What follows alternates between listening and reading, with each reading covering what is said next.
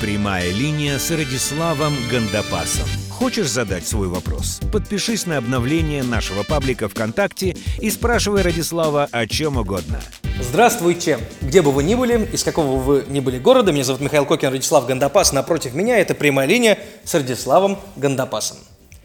Прямая без всяких извилин. Прямая линия. Да. Ну что же, э, первый вопрос, э, первый вопрос такой, от Станислава Станиславского. Э, в одном из выпусков вы сказали, наши выпуски слушают, и есть этому доказательство. Ура. Да. В одном из выпусков вы сказали, что инвесторы не дадут деньги на оригинальный проект кафе. Такое было? Да. Но готовы вложиться в развитие успешного бизнеса. Где в таком случае молодым, э, без опыта в бизнесе и собственного капитала, начинающим предпринимателям искать финансирование для начала обычного дела? Не все же идеи на бизнес инновационные, пишет э, Стас. Не все, не все настолько инновационные, чтобы заинтересовать своим э, вот этим, этой фишкой общественность. И чтобы получить финансирование либо от краудфандинга, либо от каких-то там инвесторов, каких-то людей. Э, готовых инвестировать. Э, новые кафе и магазины также должны открываться. Как вот этот вот обычный традиционный бизнес, э, где взять на него деньги, стоит ли вообще его открывать, не все же инновациями заниматься. Согласен, но тут вопрос, где, где взять деньги, если проект самый обыкновенный, да? Ну, значит, надо найти деньги самым обыкновенным путем. Ну, во-первых, нужно понять, сколько на самом деле нужно денег и на что. Довольно часто люди ищут абстрактные деньги и называют какую-то абстрактную цифру, которая им кажется хватит для того, чтобы стартануть в бизнесе. Но если посчитать, прокалькулировать, без чего можно обойтись, за что можно заплатить позднее, что можно взять в рассрочку, что можно взять в лизинг. Некоторые такие, ну, мне нужны две газели для бизнеса, нужно их купить, они стоят постолько, и стоит вот нужно их купить. Но существует лизинг. Зачем обязательно покупать? Вы можете взять лизинг и не платить за них ничего практически практически, да, то есть платить очень небольшую сумму, не претендуя на, что, на то, чтобы стать владельцем, зато избавиться от хлопот, вам не нужно ее вешать на баланс, вам не нужно платить на нее транспортный налог и так далее, и так далее. Вы очень от многих проблем избавляетесь. Но просто люди не знают, что лизинг существует, ух ты, вот оно что. Вторая вещь, можно взять просто кредит. Просто тупо кредит, не, не делиться ни с кем бизнесом, просто отдать банку деньги в свое время. Если у вас предполагаются такие обороты, которые позволят закрыть процентную ставку довольно высокую сегодня все-таки в России. Если не позволят закрыть э, кредитную ставку и оставят вам еще сверху этого достаточную сумму для того, чтобы бизнес ну, им, имел смысл для вас, то окей, берите просто кредит, да и все, бизнес-план принесете, бизнес-план вам напишут на заказ студенты третьего курса экономического вуза, это у них э, тема курсовой работы. Напишут вам бизнес-план, придете в банк, получите кредит, открывайте свой магазин или бар, или что вы там затеяли. А можно открыть на деньги, не знаю, родителей, друзей, родственников, а, которые могут поддержать, но они должны иметь какие-то гарантии возвратности, потому что нет ничего хуже, чем у родственников занять деньги, пообещав им вернуть их, а потом а, бегать от них же, у меня не получилось, простите, засранца, как, как в том анекдоте. А, есть разные способы. В конце концов, можно на свой э, бизнес заработать деньги, на начальный капитал. Просто заработать своим трудом, но тогда придется немного отодвинуть этот проект. Может быть, приобретете и опыт бесценный, особенно если будете зарабатывать в той же сфере, в которой бизнес да. собираетесь открыть. Вообще, я за то, чтобы начать зарабатывать без вложений, без инвестиций, без денег, привлеченных извне. Это все-таки очень серьезная психологическая нагрузка. А, брать деньги, совсем ничего нет, нечего вложить и так далее гораздо меньше рисков, если вы начинаете в каком-то бизнесе, стартуете без денег. Посмотрите, можно стартовать бизнес в интернете, вы можете на Амазоне открыть свой бизнес, торговать на Амазоне, ничего не вкладывая, получая, тем не менее, доход, приобретая бесценный опыт. Эти деньги можете потом реинвестировать в свой бизнес, о котором вы давно мечтали. Ну, не знаю, способов существует э, примерно 40 миллионов. Существуют э, инвесторы, которые ищут, куда деньги вложить. Существуют инвестиционные фонды, которые ищут, куда деньги вложить. Существуют неформальные группы инвесторов, которые, которым деньги жгут карманы, и не знают, куда вложить. Но в этом случае вам придется отдать часть бизнеса, иногда даже отдать контрольный пакет в своем бизнесе, э, для того, чтобы инвесторы могли вмешиваться в управление в случае, если управление идет не туда. особенно, особенно если это традиционный бизнес. Особенно если традиционный, особенно если у вас нет опыта, у вас постараются, вам, вас постараются, вам а, инвестор постарается таким образом оформить с вами отношения, что у вас было как можно меньше прав, а у него как можно больше прав, что у него было как можно больше гарантий возвратности вложенных средств, а у вас было как можно меньше гарантий получения вами дохода. Тут тоже нужно быть осторожным. Очень многие люди, которые привлекли внешний капитал в больших объемах, очень радовались поначалу и очень плакали потом, спустя время, когда оказалось, что бизнес развивается, точка безубыточности давно преодолена, рентабельность высокая, а инвестор практически ничего не делая получает львиную долю, а сам бедный человек крутится волчком и получает какой-то минимум, ради которого вообще не имеет смысла работать. И когда, наконец, он удрученный делится об этом, с- этой информацией с инвестором, инвестор говорит, так вали, что, мы тебя заменим легко. Хорошо, ты можешь уступить нам свою долю, и даже мы с тебя никаких денег не возьмем, бесплатно заберем. И так далее. Всякое бывает, особенно когда вы имеете дело с людьми опытными и не слишком совестливыми. Поэтому И, кстати, традиционного бизнеса это в первую очередь тоже касается, мне кажется. заглядывайте в перспективу. Ваш бизнес не кончится через год, и посмотрите, что будет через 20 лет. Если вы самостоятельно будете это делать или привлекать будете средства и поделитесь очень небольшой долей бизнеса, сохраняя контроль за собой, это делает вашу позицию более устойчивой и ваше положение менее рискованным. В общем, нужен план и бизнес-план. План, бизнес-план и хо- хороший ментор. Есть э, организации и проекты, в том числе поддерживаемые государством, а, когда вы можете получать консультации опытных предпринимателей и менторов бесплатно. И иногда они же становятся инвесторами, если они видят, что у вас ваш проект привлекательный. Короче говоря, встревайте во все проекты, которые поддерживают развитие предпринимательства, обретайте финансовую неза- независимость, соскакивайте с этой иглы бюджетной, не надейтесь на пенсию от государства, э, становитесь сами себе предприятием, сами себе государством. Да. Следующий вопрос от Алексея, ну, или Александра, Алекс Пантелеев задает нам Алекс. вопрос. Алекс, это Алекс. Пантелеев, да. Добрый день, Радислав. Пожалуйста, ответьте на следующий вопрос. В общем, вопрос даже один. Радислав, что такое лень? Действительно ли это отсутствие мотивации и как ее побороть? Что такое лень? Значит, лень – это выработавшаяся в процессе эволюции охранительная функция нас от перерасхода энергии. Дело в том, что смерть человека наступает всегда от энергетического кризиса. Э, Смерть от голода, например. Ну, то есть калорий не хватило для поддержания жизнедеятельности. Смерть от болезни. Значит, у организма не хватило энергии для защиты, не хватило иммунитета для защиты от возбудителя заболевания. А, У человека сломал ногу, она не срослась, он умер, там, заражение крови и так далее. Не хватило энергии в конечном итоге для создания тканей, которые могли бы эту ногу срастить. А, Бежал от хищника, хищник догнал и съел. Значит, не хватило энергии для того, чтобы бежать в таком темпе, которым, да, или там залезть на дерево или нырнуть в воду. Человек все равно умирает от энергетического кризиса, да, от, пере- от того, что баланс между получением энергии и расходованием энергии отрицательный. Таким образом, когда человек ленится, вот если, если человек ленится убегать, ленится гулять, ленится э, работать, у него энергия сохраняется, он экономит энергию, и его шансы на выживание возрастают.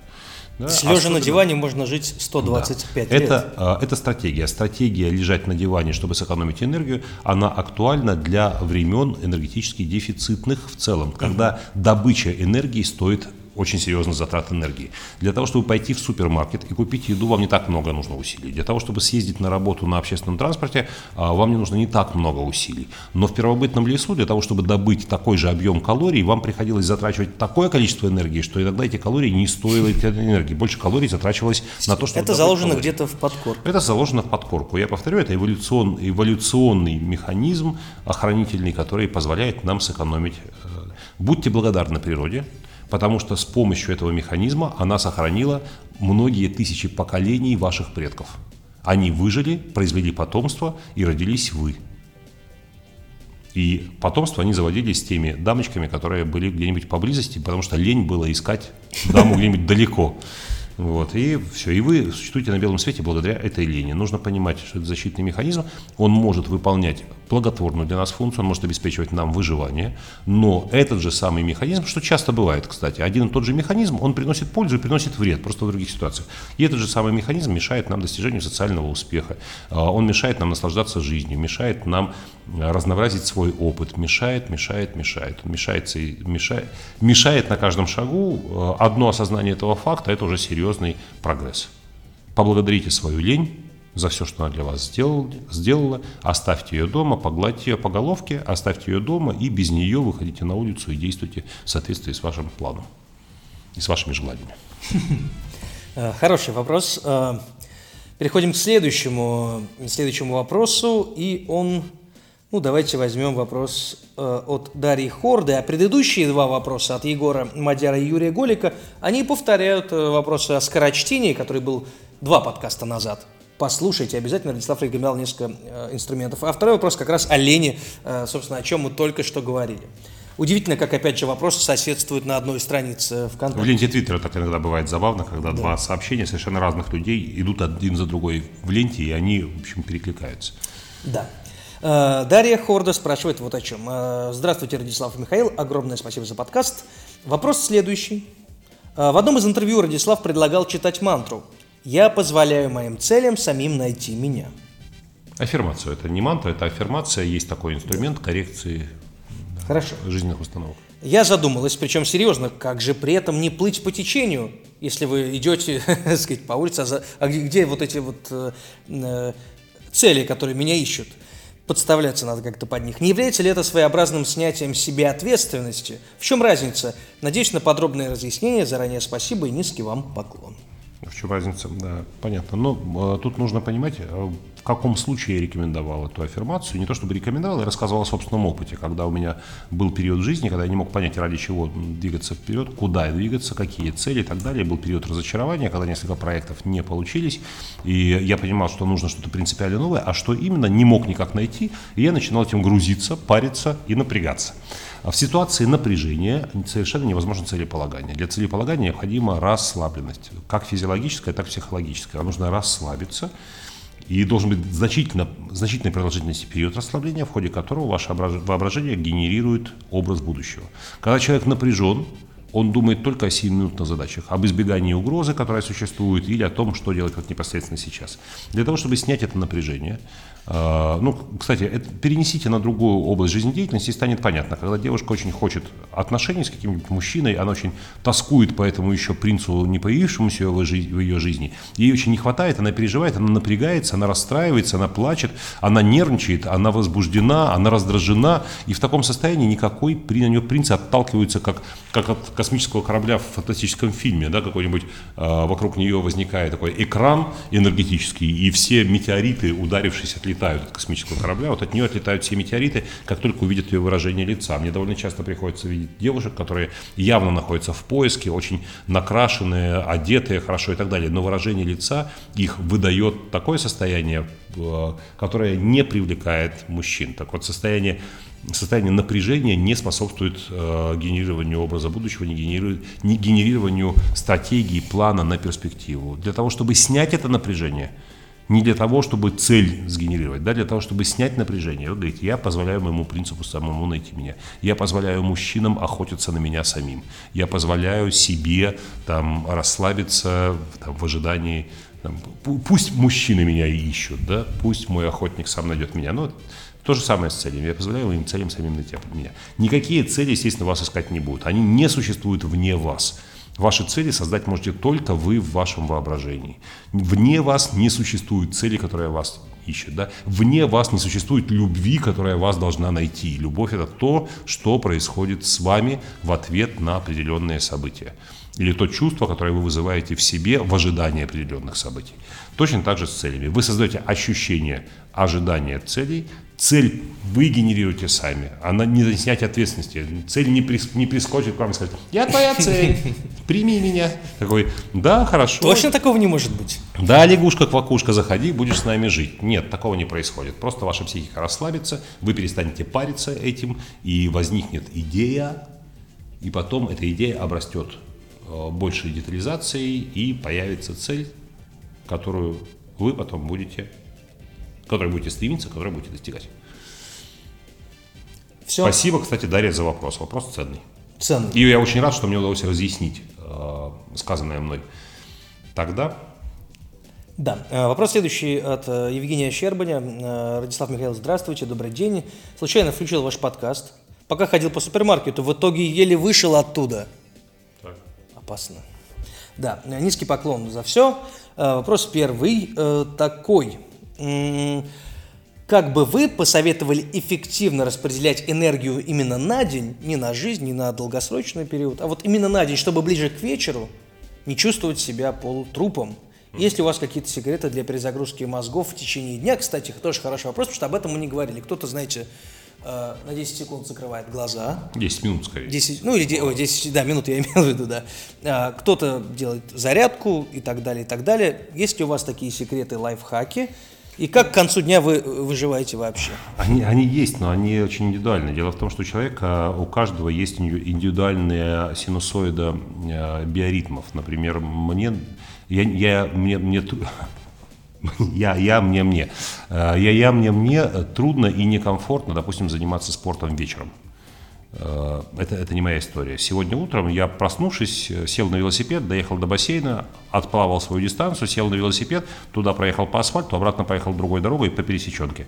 Э, вернулся, я получил свою нагрузку отличную, у меня до сих пор даже вот отделения немного, да, несмотря на душ, несмотря на то, что прошло время, все равно организм запустил, лимфу разогнал, все, работаю, отлично. К вечеру мне нужен спад, снижение, больше там, спокойного времяпрепровождения и так далее. У моей жены обратная история, ей нужно с утра спокойно, нужно выпить там две чашки кофе подряд, ей нужно размеренное утро, без всякой гонки, темпа, э, потрясений, э, там, с детьми обязательно, и нужно побыть хотя бы полчаса, побыть с детьми, всех перецеловать, переобнимать, повозиться, переобнимать. А мне нужно куда-то бежать, мне нужно сорваться, вот, откинуть одеяло, почистить зубы и куда-нибудь пулей. А ей нужно размеренно стартануть, а вечером она может заниматься спортом полтора-два часа совершенно спокойно. Мы вот в такой противофазе по этим вещам, но мы при этом э, и работаем вместе, живем вместе, но у нее один комфортный ритм, для меня другой совершенно.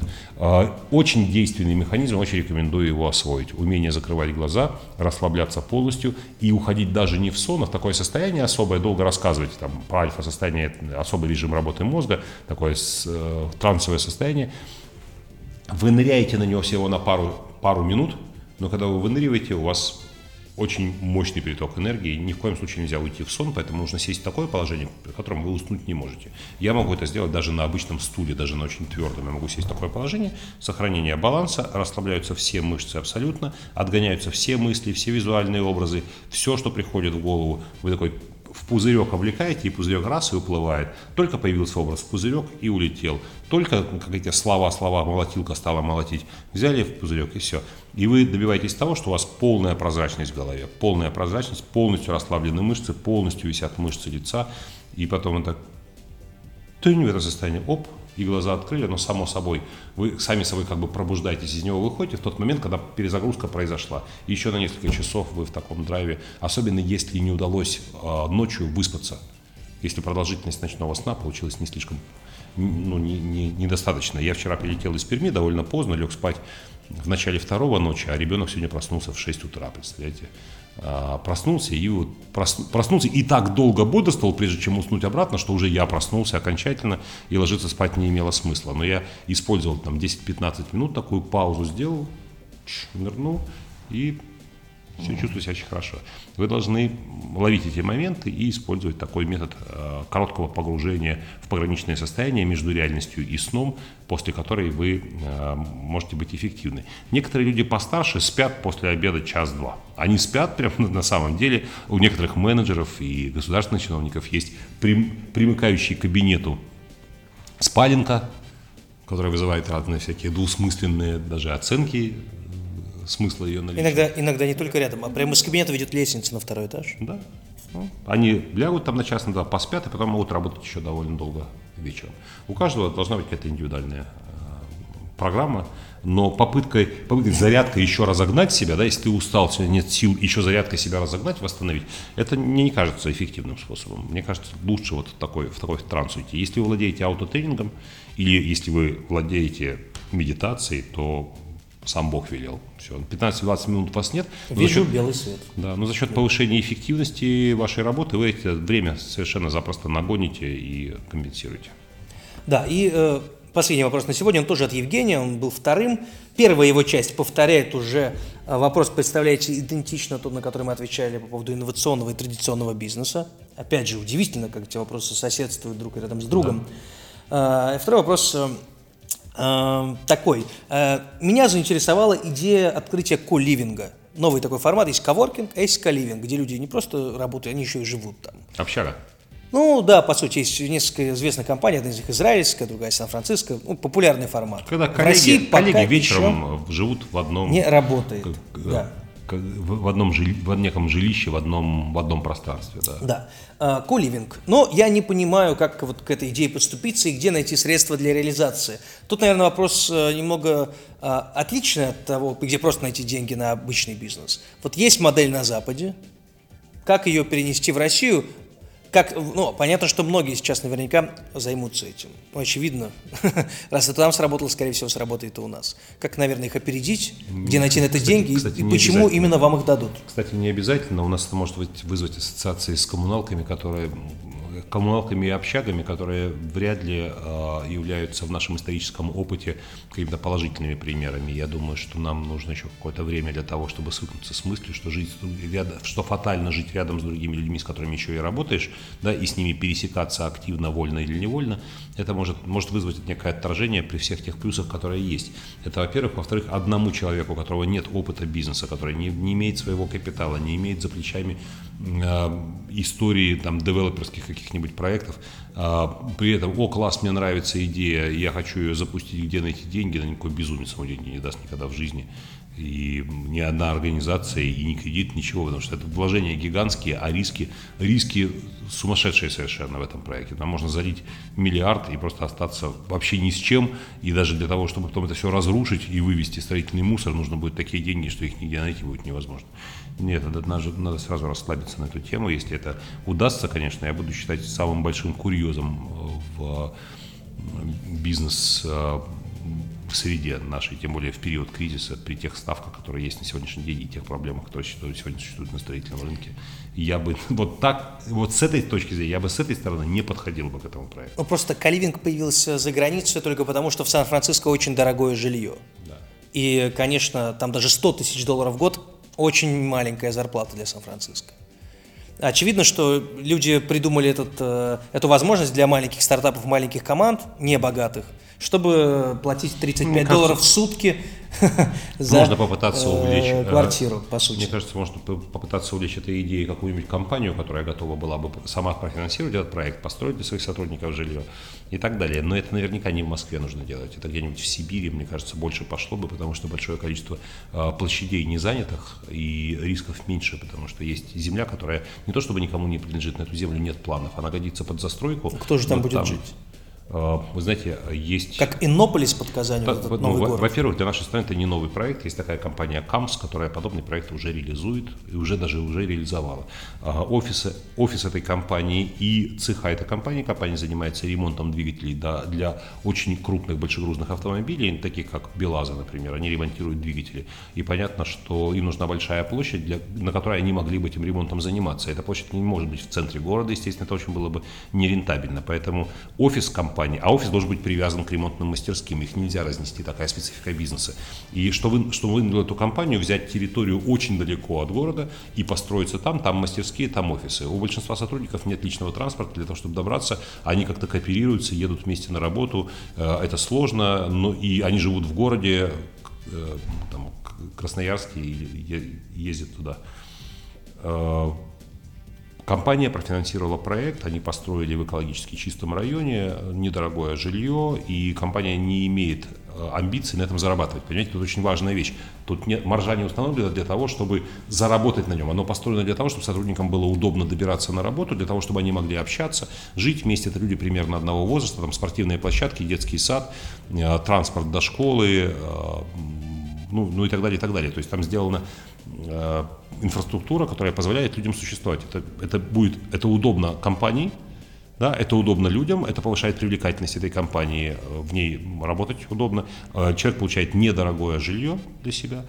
Эти люди никак не привязаны к городу. Они живут в городе, ездят на работу, возвращаются. Выходные они проводят, например, они выезжают на речку куда-нибудь или кататься на лыжах, и все равно возвращаются в квартиру. То есть у них нет обязательной привязки к центру города. Они живут в городе, но к городу у них нет привязки. Я, например, должен быть в городе, потому что мои все контакты, мои движения в городе. А у них нет. Они ездят на работу за город и возвращаются спать в город. Понимаете, это же абсурд. И компания КАМС строит жилье за городом, потому что этим людям ну, от наличия города не холодно, не жарко. Если они захотят съездить в кино, они съездят один раз в неделю. Они пять раз ездят на работу и два раза ездят за город ну, на машинах или там с друзьями на шашлыки, например. А так они будут за городом жить и там же за городом работать. Там же будут жарить шашлыки, например, и кататься на лыжах. То есть этот проект не так-то нов для нашей страны. Он реализуется, поэтому если вы так уж хотите его запустить, попробуйте компанию с подобными характеристиками заинтересовать этим проектом. Хорошо бы, чтобы компанией владел один человек. Тогда э, вам легче убедить одного человека, чем совет директоров из 12 человек. Попробуйте увлечь этой идеей. Посмотрите, какая компания тянет. Это не обязательно крупнейшая, Роснано. Нет, нет. Какая-нибудь компания сравнительно небольшая, но которая, для которой это могло бы быть привлекательно и по идеологии, и, и финансово привлекательно. Ну и пока жизнь в Москве не такая дорогая, не говоря уже о других городах, чтобы можно было э, думать о том, чтобы жить в хостеле э, и работать там же рядом. Несомненно, нужно понимать еще психологию наших людей и их отношение к недвижимости в целом. Что ж, я думаю, это последний вопрос на сегодня. Э, осталась только книга, знаете, книга сегодня тоже не будет какой-то сверхъестественной оригинальной. Я подумал, что вот каждый раз я э, в подкасте рекомендую какие-нибудь новинки или книги редкие, которые небольшим тиражом вышли, или вышли в каких-нибудь региональных издательствах и так далее.